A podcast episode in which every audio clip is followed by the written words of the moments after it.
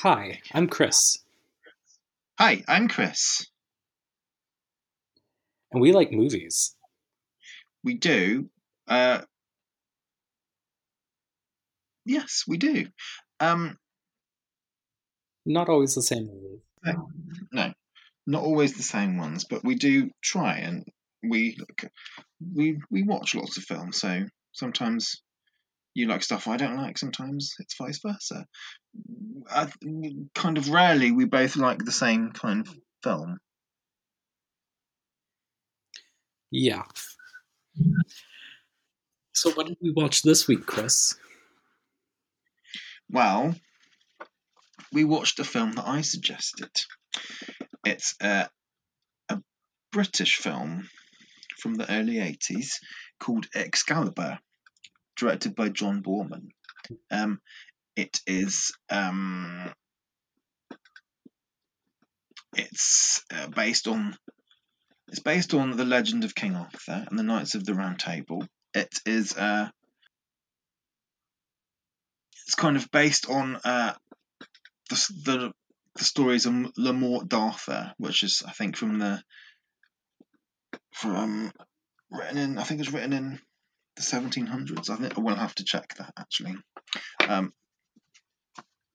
but yeah, and this is a film that I have first saw in the mid 90s, I think, on TV, and it kind of um, because I've because I'm English and I grew up kind of with the legends of King Arthur as a child. Um, this kind of encapsulated those kind of legends and kind of brought them to life. So this is why I've always liked this film, and uh, that's why I chose it. So, Okay. so I had never heard of this movie before. that's good. I'm glad I've exposed you to something you've never heard of. Yeah. Um, so I watched it.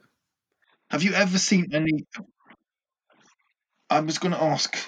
Do, are you familiar? With, are you familiar with the tales of King Arthur?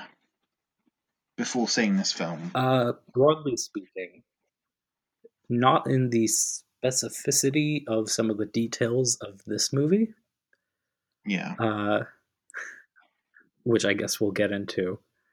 yeah. Um, so, I mean, why did this movie make such an impression on you? Like, is it just because you already knew the legends, so it was nice to see them brought It's to life? because um, I, I, um, I was, I've, I knew the legends. Um, I've been. Some of it was meant to have happened near, like near where I grew up, in the like the vicinity, like within a two hundred mile radius.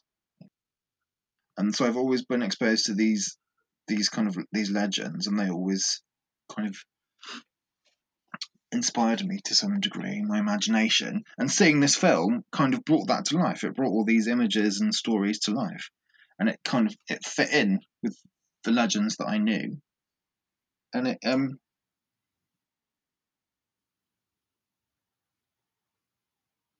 And it kind of lived up to those. Okay. So, do you want to give like a very brief synopsis of what happens in the movie? Very brief. It's okay. So um, I say very brief because it's really long. it is quite long. Um, so to begin with, the story kind of goes. It's told from kind of from almost from Merlin's point of view from the beginning. No, this, so we so trying to explain who Merlin is. Um, Merlin's the so it. It's. I'm kind of assuming that everyone knows the the legends of King Arthur to some degree. So I I don't want to kind of go into explaining who all these characters are and like where like the when it's when it's meant to be and so I'm kind of relying on people knowing this already. but Merlin is a magician, and um, was a, a magician slash sorcerer. Um, um, as I recall, he he's got the the sword Excalibur. It's a magic sword, um, which he retrieves from the Lady of the Lake. Um, and there's um, basically Arthur is born from, uh, let's say, an alliance, a somewhat controversial alliance. Um, and let's see. So, oh yeah, the character of Uther Pendragon is a, a bad guy, basically. Um, he secures an alliance with the Duke of Cornwall. So the Duke of Cornwall's kind of the good guy at this stage. I'm trying to be I'm trying to be brief, but I'm basically uh, they've made an alliance, but the Duke of um, the Cornwall's wife has appealed somewhat to Uther Pendragon. Um, so he doesn't care about the new alliance. He just wants the Duke, the Duke of Cornwall's wife. So he convinces Merlin to help him. And Merlin says, "Okay, but but only but whatever happens. So if you if if you get with this woman and you have a child, I I want the child, basically." And he says, "Okay," because he doesn't care about anything. He just wants to be with this woman. So Merlin turns him into the likeness of uh, the Duke of Cornwall. So he goes to her. Um, he has a, a, a he beds her. Um, while all this is happening, uh, the Duke of Cornwall, Cornwall's daughter Morgana, who is like what five or six years old, is has is, this is all happening in front of her. So she's obviously a bit traumatized by it. Um, so, so that's implanted something in her in her brain, which will, which will, which will come, which will be, which will be in the plot later on. So it's relevant to what happens later on. Um, um, let's see. So anyway, oh, the the Duke of Cornwall dies in the battle, so yeah, that's just just relevant. So anyway, Arthur is born nine months later. Um, Merlin comes to take the baby as agreed. Uh, Arthur's mother's very unhappy about it, but Merlin takes him anyway. And then uh, Uther Pendragon chases Merlin to get the baby back, I think. Um, does he? I can't remember now. No, no, that's not right. um, he's got Excalibur. He's got Excalibur.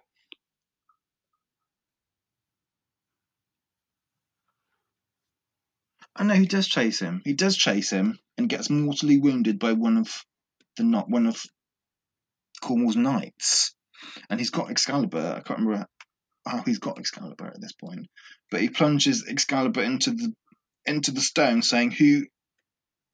Nobody should have Excalibur but me." So he plunges it into the stone, and then Merlin says, "Right, anyone whoever draws that sword will be the king," and that sets the scene for the for the film. That's kind of the the the prologue, as it were, to set the scene for what happens. Okay. So um, basically,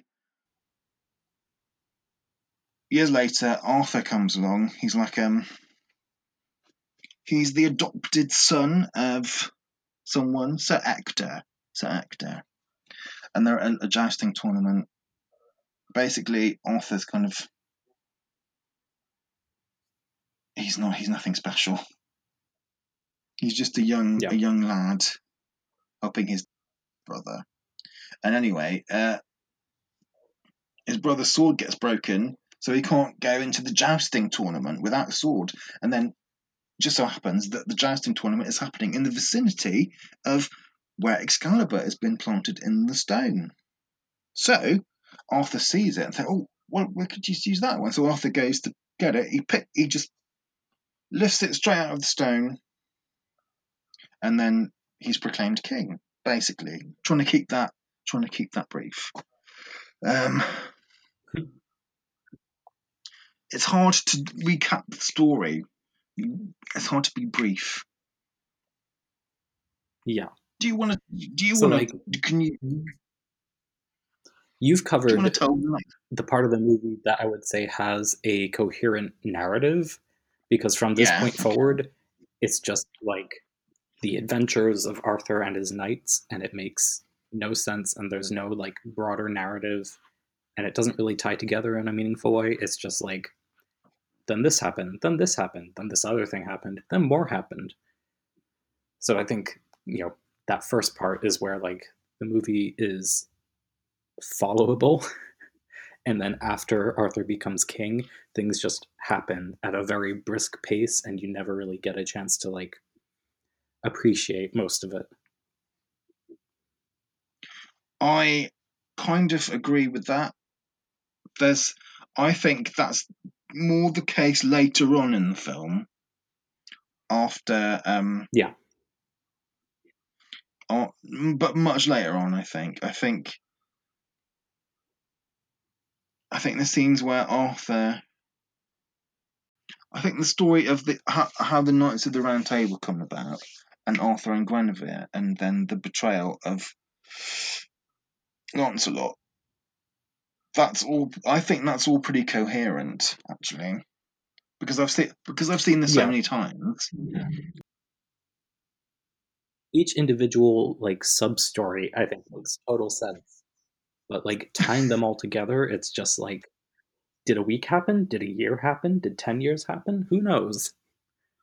I feel like the, the movie is telling all of the stories from Arthurian legend rather than trying to focus on a particular one that is like thematically or or like plot wise really consistent, which is what fine. you mean. There's, But it did make there's kind of there's the whole bit where Percival goes off to find the Holy Grail, which kind of kind of kind of detracts from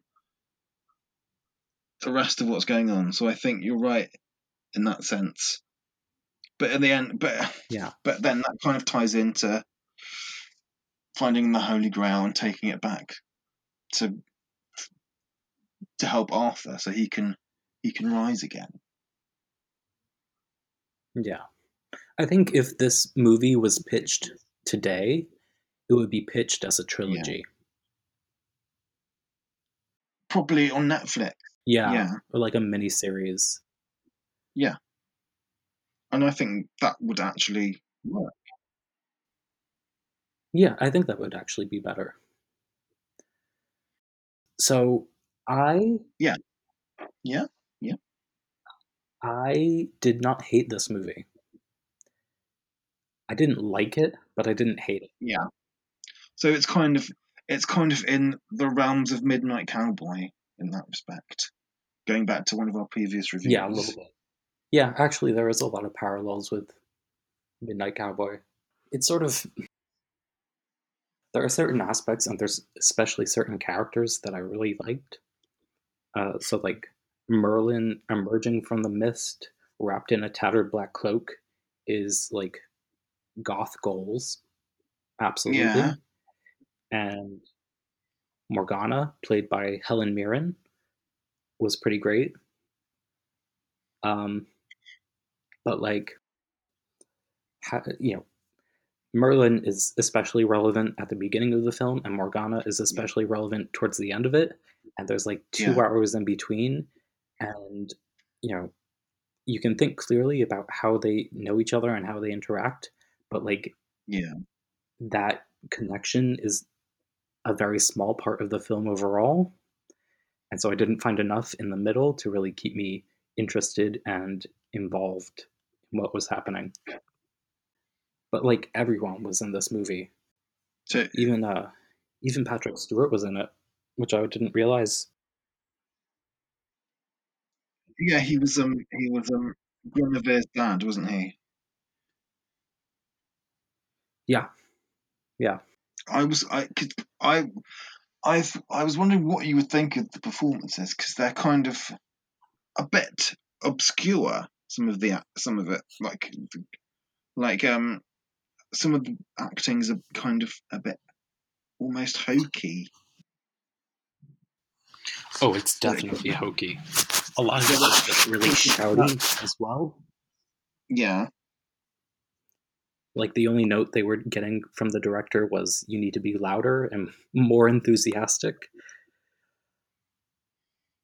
But like I don't know if it was just like the style at the time or they were trying to bring like a Shakespearean gravitas to to things, but I found it really jarring to watch in the year of our Lord 2020. Hmm I think it kind of works with the the fact just the fact that it's set in the Middle Ages, and it kind of just adds something extra for me. I guess. Were there any scenes you thought really were really good and really worked? Um, I think the scene where Arthur actually pulls the sword from the stone, and then somebody was like, "Nuh-uh, put it back. I'm gonna take it," and he puts it back, and they couldn't take it, and then he removed it again for the audience. I thought that actually worked really well. I thought it was like it's like a reasonable sequence of events. It's clear what's happening. It's clear why it's convincing to this audience. But I also thought it was just so very English that they would leave matters of state up to the wisdom of a rock. There were other scenes that that that didn't really work for me. There was um, towards the end where Merlin and Morgana go to that crystal realm thing and it's kind of unclear in the Yeah. moment whether it is like a physical place or if it's supposed to be like an allegorical place or a magical place. You mean the bit where she where she tricks it, where she tricks him into giving to giving to giving her the charm of making? yeah. I thought that was kind of because they're both like b characters right? They're there to sort of facilitate the plot surrounding arthur. But they like that moment where it just focused on the two of them and in a context that didn't make any sense in the broader narrative was really bizarre to me. And there were certain so a lot of the scenes that didn't work super well for me were um like the physical scene there's a lot of fight scenes in the movie. A lot of battle scenes. Yeah. and i don't think they worked particularly well. Um and i think it's sort of down to one the the, the training that the actors had and two it was certain concessions the- training the, to- camera work You mean the training to make the fights look convincing? yeah You mean they didn't like the stage fighting Okay. Yeah. Yeah. And I think because the movie had to hide some of the shortcomings in the the choreography of the actors, the camera work had to make certain concessions that made the fight scenes really hard to follow.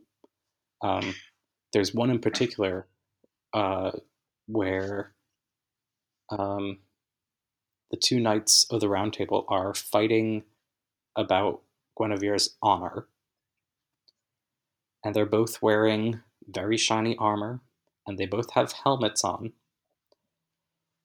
And if you watch the scene as a like slapstick physical comedy thing, then it's kind of funny.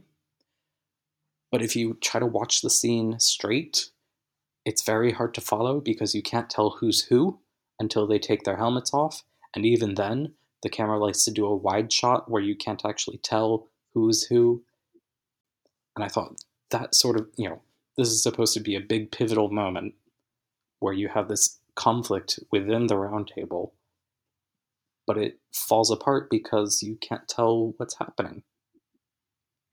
Okay.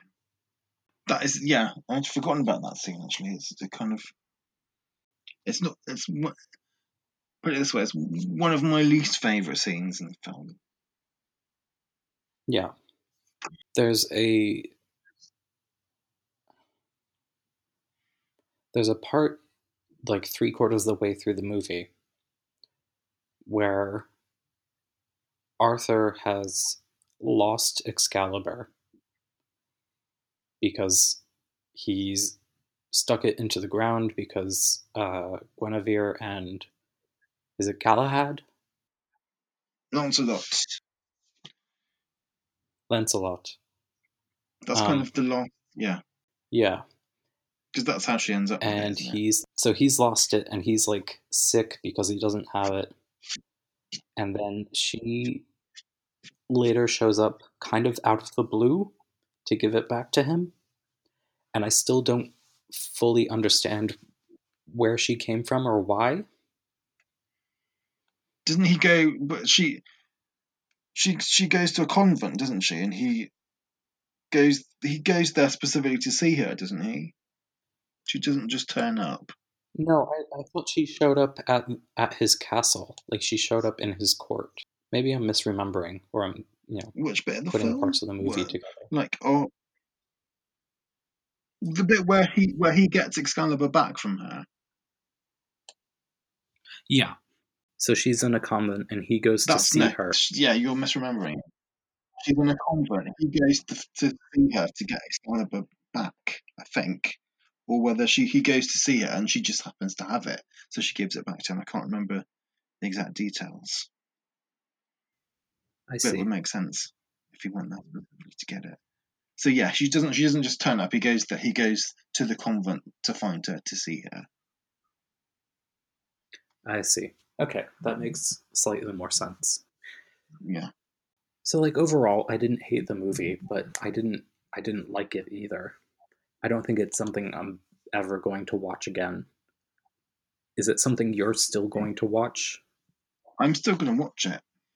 I've watched it before with um, Okay. a friend who absolutely slated it, and um, because of, 'cause of the hokey acting and some of the like the scene where Merlin is showing off and he's making a point to Arthur, and then I think he's making some kind of it's the bit where he puts his arms up and then just disappears. Do you remember that scene? Yeah. Yeah, that was mocked and ridiculed. The acting's pretty weird. But I think it fits with the I think there there were quite a few lines that were Do you remember any of them? Can you remember any of the lines you thought were specifically weird? Or especially weird? there were a few lines in the movie that like when I heard them, I had to sort of stop.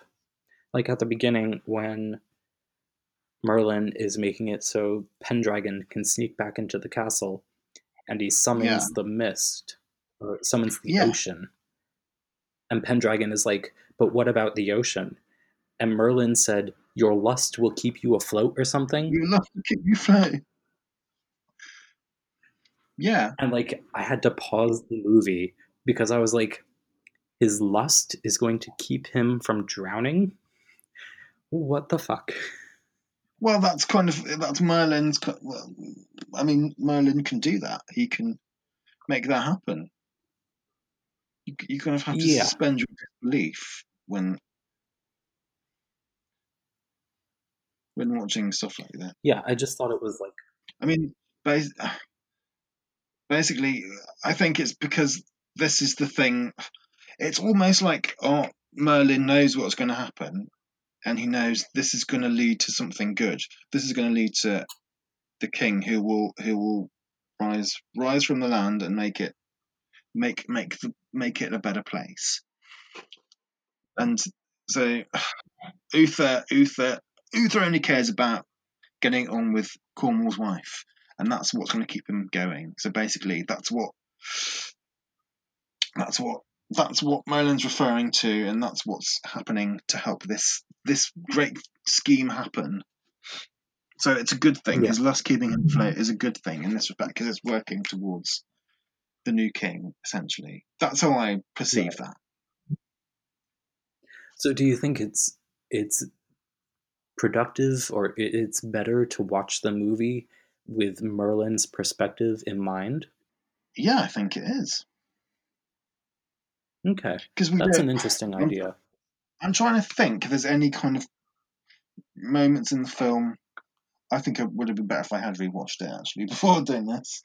Um, is there any seeing moments in the film where Merlin kind of gives hints that he knows what's ha- what's going to happen, or that he he's always known this was going to happen, or this was what he was I mean, hoping. He says explicitly.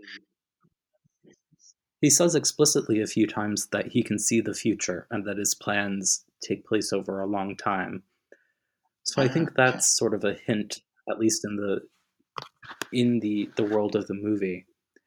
I'm trying to think if there's any moments where Merlin like addresses the camera directly because that would be a pretty clear indication to the audience that Merlin is you know that by breaking the fourth wall Merlin is telling us you and I are the same we are both watching this unfold mm, but it's not in real time I don't think there are but there is one bit where he's he's I can't remember what, what it was that just happened but he says I know I didn't foresee this happening it's almost almost as if he is talking to the audience, but he's talking to himself. Um, I can't remember exactly what it was that happened. Something that Arthur did. Uriens is tempted to kill Arthur, but is deeply moved by his display of faith and decides to knight him.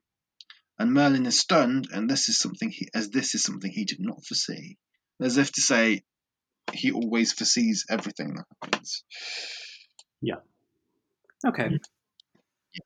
That's an interesting idea. Maybe I will have to rewatch it and with that in mind to so, see if I sort of get it more. I think I think you know what? I think you should rewatch it one day. Maybe not in the okay. near future. But um just bearing that in mind. And also, um I mean, does it does it does it does it make you interested in, in Arthurian legends? Does it make you think, oh, I want to read some Arthurian legends to see, like, um, no, not particularly. Okay. Like my my exposure to Arthurian legends is like the Sword and the Stone from Disney, right. and uh, I think that's about it. Maybe that's why. Maybe you'd like it better if you, if like me, you grew up with these legends. Maybe.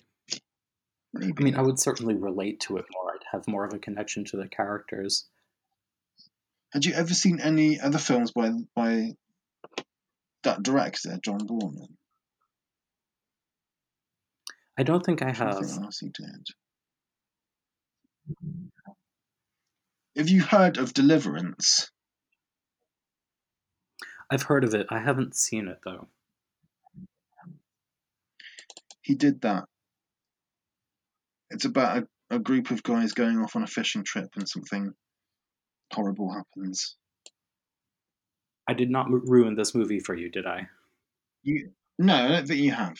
I don't think you have. I'm gonna rewatch it on Sunday. I think just to okay. see and take into account the stuff, the things you've said, and then um, see how I feel about them. See if I think you're, see if I think you're right, whether I can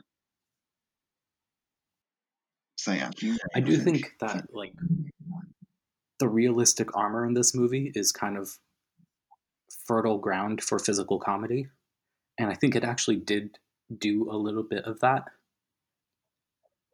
but I wish it did more or it, it embraced yeah. it more, even though it's like a serious drama.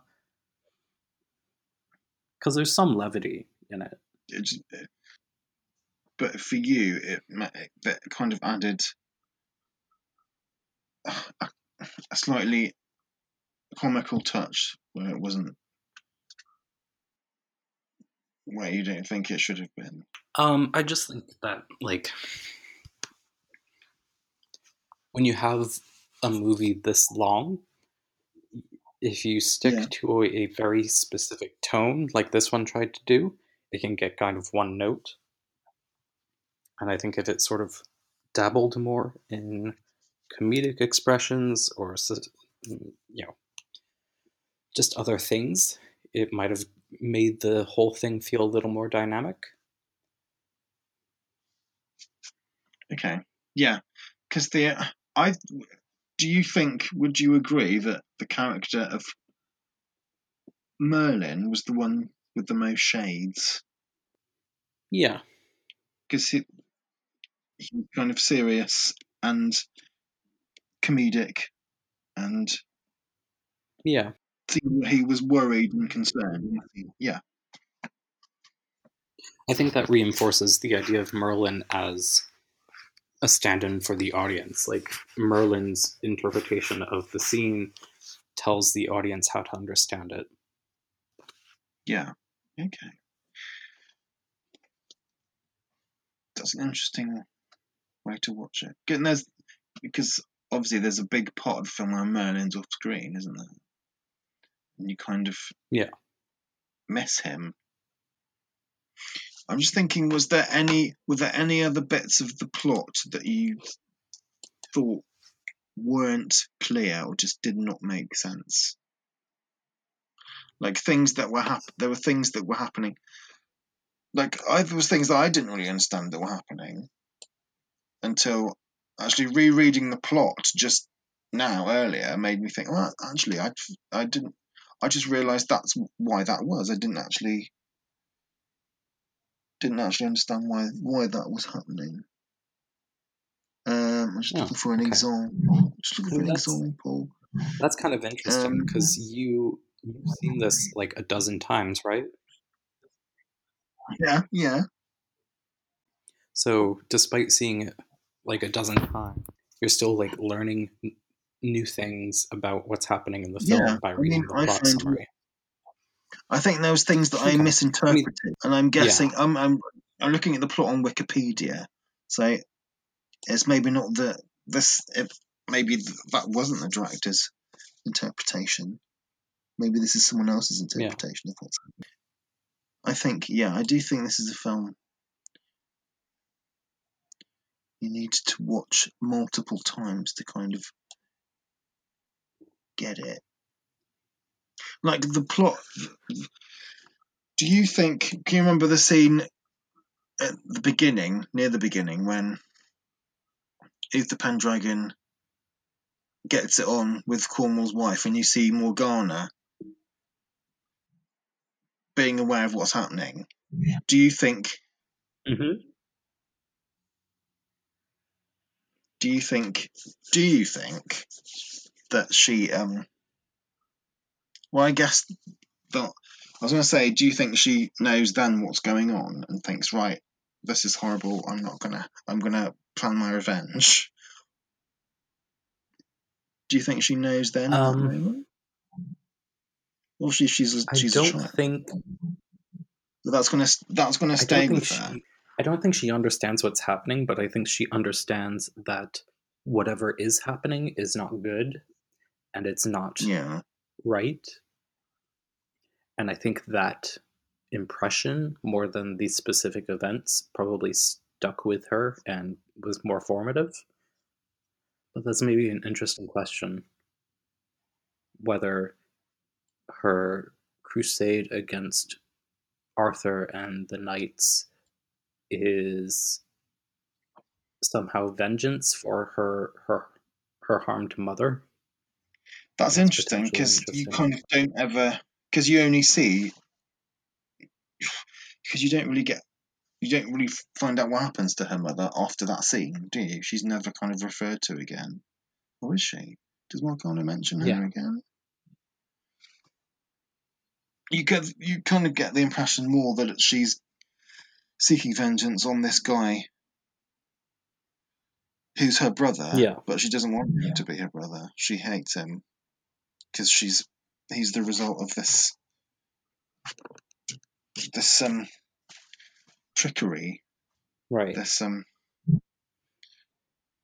evil lust and trickery. Which makes her evil in return. Yeah. And that also sort of explains her antagonism to Merlin it's not only that she wants the powers that he possesses, but also Yeah. that he facilitated the rape of her mother. I read somewhere that um, Nicol Williamson, who played Merlin, and Helen Mirren did not like each other in real life, and the director kind of cast them. I don't know if he cast them based on that, but he played he played it, it up to create a proper antagonism between them on screen, and it does work. It's, yeah, I mean, it's believable in the movie. I don't know Yeah. that it's really necessary, right? Helen Mirren is very talented. Well, I know direct, sure there's lots of stories of hate. actors doing that, if trying to facilitate the like performances from actors by treating them like shit or making them Yeah. thinking like saying, "Oh, you're crap," and then being nice to the other actors, or to try and elicit the proper kind of characterization. But It's a shitty way to treat your coworkers. Okay, so Excalibur. Yeah, Yeah, that's Excalibur. that's Excalibur. Um, so I'm going to rewatch it someday, and I'll see what. I might message you and see if I agree with what some of the, what you said. But I think from now on, I'm going to watch the film before we do this. yeah, I think that's wise. I don't remember what our sign off is.